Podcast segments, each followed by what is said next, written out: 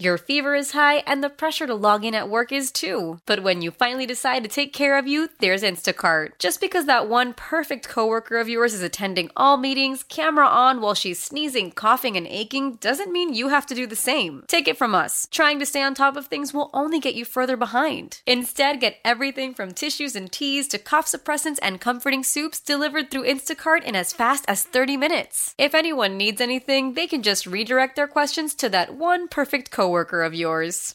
How powerful is Cox Internet? Powerful enough to let your band members in Vegas, Phoenix, and Rhode Island jam like you're all in the same garage. Get Cox Internet powered by fiber with America's fastest download speeds. It's internet built for tomorrow, today. Cox, always building better. Cox Internet is connected to the premises via coaxial connection. Speeds vary and are not guaranteed. Cox terms and other restrictions may apply. Analysis by Ookla Speedtest Intelligence data. Fixed median download speeds. U S Q three twenty twenty-three. Now, we got to talk some baseball because the Braves are a team, and it's not close. Let's head out to the Wade Ford dot com hotline with Danny Vietti from the Believe Podcast Network as well as C B S Sports. Danny, how are you? Uh, it's playoff baseball time, baby. It's a good time to be alive. Yeah, absolutely. All right, let's start here in Atlanta because we got a lot to discuss. In your mind, as somebody who covers the game from a national perspective, is there any doubt in your mind that Ronald Acuna Junior is not the M V P? Because for us here in Atlanta, it's an open and shut case, but I know some of the national media brethren out there, Danny, have been trying to stick up for Mookie Betts and other guys, and uh, we don't we don't take kindly to that around here. Nah, it's pretty much chalk at this point. Um, first player ever, forty fifty. First player ever, forty sixty, forty seventy. Um, that alone is going to give him the edge over Mookie Betts and Freddie Freeman and even his teammate in Matt Olson. Um, the numbers are way too impossible to ignore at this point. Um, his strong month here in September really put him over the top of especially Mookie. Um, it's one of the most remarkable seasons we've seen in recent history. His combination of speed and power, we've never seen it um, at this level. So I think at this point, it's a foregone conclusion. Acuna is going to be your twenty twenty-three National League most valuable player. You mentioned Matt Olson. The first couple of years in Atlanta have been nothing short of spectacular as well. Do you think that'll go down as one of the more underrated signings of the last, you know, ten, fifteen seasons? Well, Matt Olson was a great player in Oakland before they acquired him. So um, it, it was kind of one of those cases where you have a great player in Oakland. Oakland doesn't get a lot of media attention because they're one of those so-called small market teams. And you look at the numbers, and the numbers look good, but nobody really knows exactly what you're going to get, at least from a fan perspective. Me being over here on the West Coast, I was able to see Matt Olson on a day-to-day basis. I was able to see his defensive metrics in the Coliseum. I was able to see his power on display. And, I mean, Matt Olson's one of the better power hitters in baseball in today's game. So it's another great deal by Alex Anthopoulos, another great deal for a younger player that he was able to lock up for another six or seven years. I forget how long that extension is. Um, it's it's a deal, too, that had a lot of pressure onto it, of course, because it came at the expense of Freddie Freeman going to Los Angeles. And so Matt Olson had a lot of pressure on his shoulders to fill the shoes of a franchise icon and Freddie Freeman. And I think he's done at this point everything that he could have done to fill those shoes. And uh, I mean, put yourself into the M V P conversation, your second year with the team, you're doing a pretty good job. Yeah, he is locked up with the Braves through twenty thirty, so lots more of him in an Atlanta uniform. Talking all things M L B with our buddy Danny Vietti from the Believe Network as well as C B S Sports. All right, Danny, for the Braves, in my opinion, the team they don't want to see is the Philadelphia Phillies. They got their number last year. It just seems to be a bad matchup against them. What team do you think the Braves should be most concerned about in the National League? I mean, right now, the two betting favor- favorites, excuse me, are Dodgers, Braves. And they should be the favorites of the, of the two best teams, not just in the National League, but uh, across Major League Baseball. The Braves against Philadelphia this year, that said, uh, the Braves were eight and five against Philly, which is pretty darn good. Against the Dodgers, they were four and three. And so they've done pretty well against stiff competition the Braves have. Um, I think they match up better with the Dodgers at this point in time better than they do Philadelphia. The reason being is that the Braves and the Dodgers are both forces on the offensive side of, uh, side of things. However, both teams have a hole right now, pitching staff-wise. Both teams have starting rotations that are a bit crippled heading into the postseason. The Braves with Max Fried dealing with his blister issue, and then Charlie Morton just recently going on the I L. Those are two absolute guys that you need to go on a postseason run. Similarly, in Los Angeles, they lost Julio Reyes due to his legal issues. Um, they've lost uh, Dustin May. They've lost Tony Gonsolin. Their rotation has been hit hard by the injury bug all season long. And so the Dodgers right now are relying on a thirty-five-year-old Clayton Kershaw, who in his postseason experience has not always been seamless. So both teams are very similar, strong offensive lineups, a hole in the pitching rotation, and I think the Braves' offensive lineup gives them a little bit of the edge over the Dodgers, whereas you face Philadelphia, they have three really good starters in their rotation that are healthy, and Wheeler and Nola, that are – Ranger Suarez, they have – a rotation that I think at this point in time, health-wise and just talent-wise, who's on the field, I think Philadelphia has the edge pitching-wise. And what we've seen in the postseason in recent years, pitching and defense is what ends up getting the edge. Now, in the American League, Danny, it's uh, the Orioles having an amazing season. Tampa right behind their tails. They've been, you know, a perennial playoff team for, you know, the better part of the last decade now. The West has been really interesting. What do you see winding up out there in terms of the American League?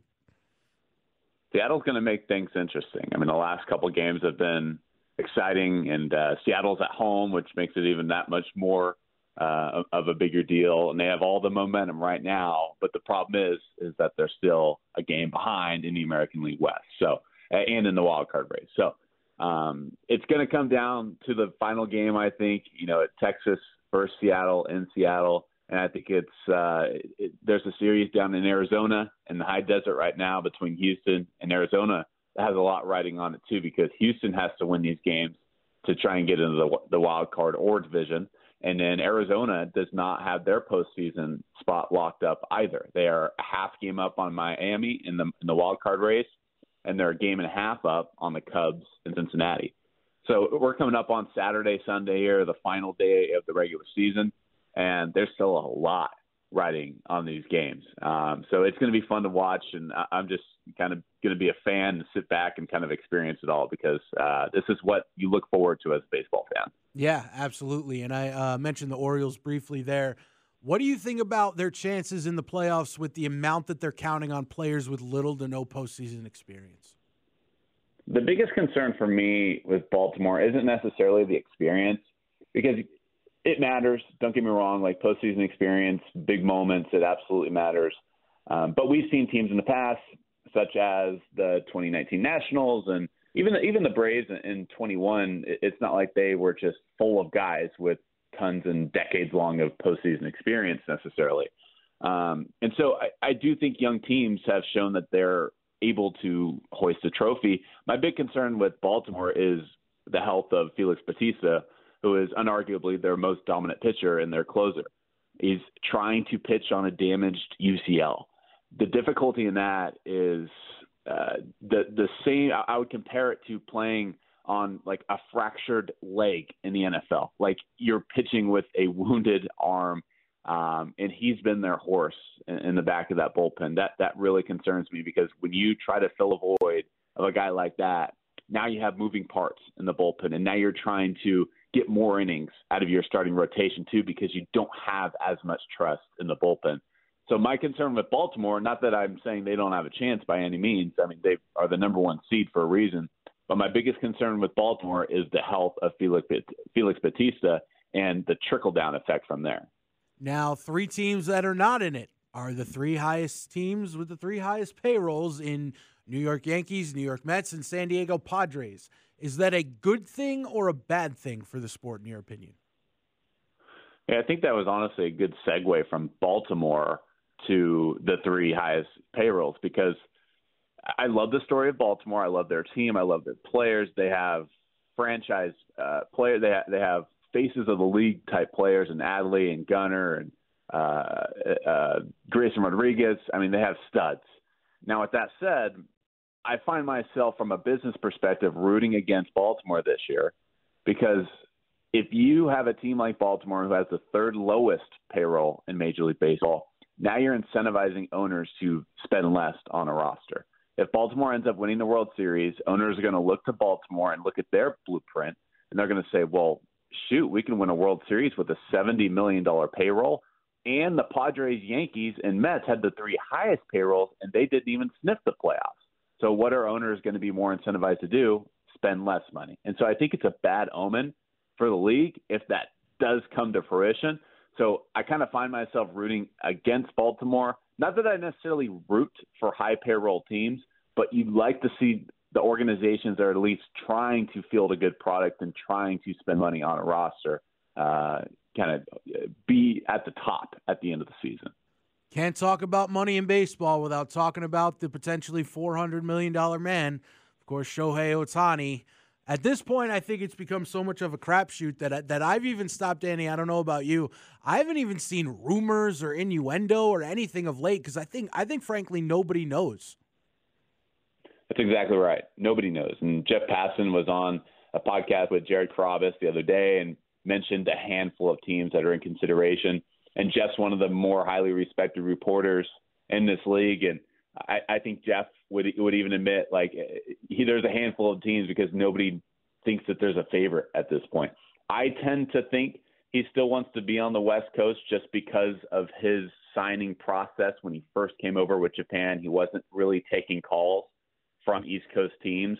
But at this point in time, after these four or five years in, in L A, um, this guy just wants to win. And so maybe that does open it up for teams like Um, the the Mets or the the Phillies, like the winning teams out on the East Coast.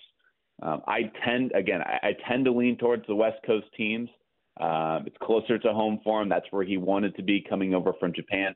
Seattle's going to be in it. San Francisco, with the firing of Gabe Kapler, I tend to think that San Francisco is setting themselves for a major run at Otani and just basically calling Otani, uh, excuse me, Otani and saying, here's a blank check. Now tell us who you want as your manager, and let's get the ball rolling. Last one before I let you go, Danny, as we're wrapping up with Danny Vietti here, Believe Network and C B S Sports. Check out his stuff. Um, his teammate, Mike Trout, uh, for the first time that I can ever remember, really got emotional this week when talking about his injuries and breaking down and constantly being unavailable for his team. And then we did hear rumors that potentially, if the price is right, he could be on the move. What do you think his future is?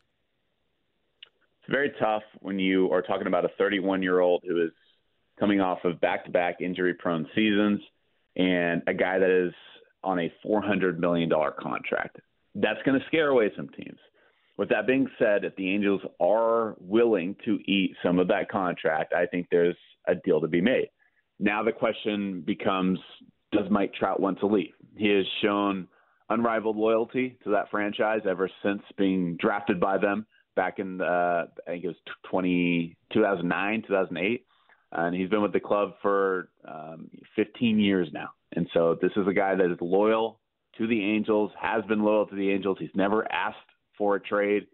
Now he's coming up on the second half of his career, and, you know, the timer is starting to tick down.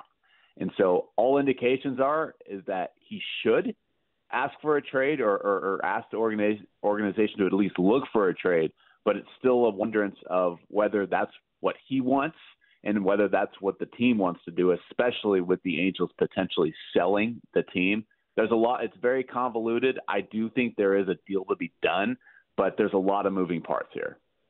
All right, Danny, appreciate the time. Enjoy the postseason. We'll talk to you again as the World Series takes shape, and uh, hopefully our Atlanta Braves will be in this thing. Danny, appreciate the time. Yeah, I appreciate it. Thank you. Why? Why? If you Why? have T-Mobile five G home internet, you might be hearing this Why? a lot. Why? Every time your internet slows down during the busiest hours. Why? Why? Because your network gives priority to cell phone users. Why?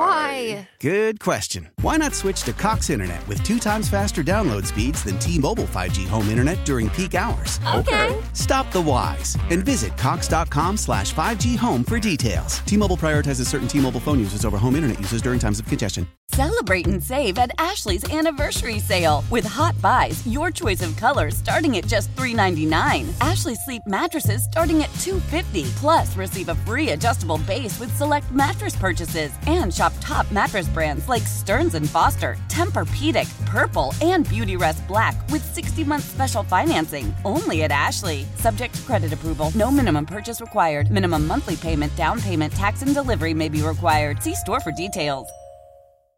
We all agree that reducing carbon emissions is a good thing. And once again, Toyota is leading the way. We hear a lot about fully electric vehicles, and Toyota has them, with more coming in. But we also know a B E V is not for everyone, whether it's because of cost, range, or concern about finding a charging station when you need it. Plus, the raw materials used to manufacture batteries are limited.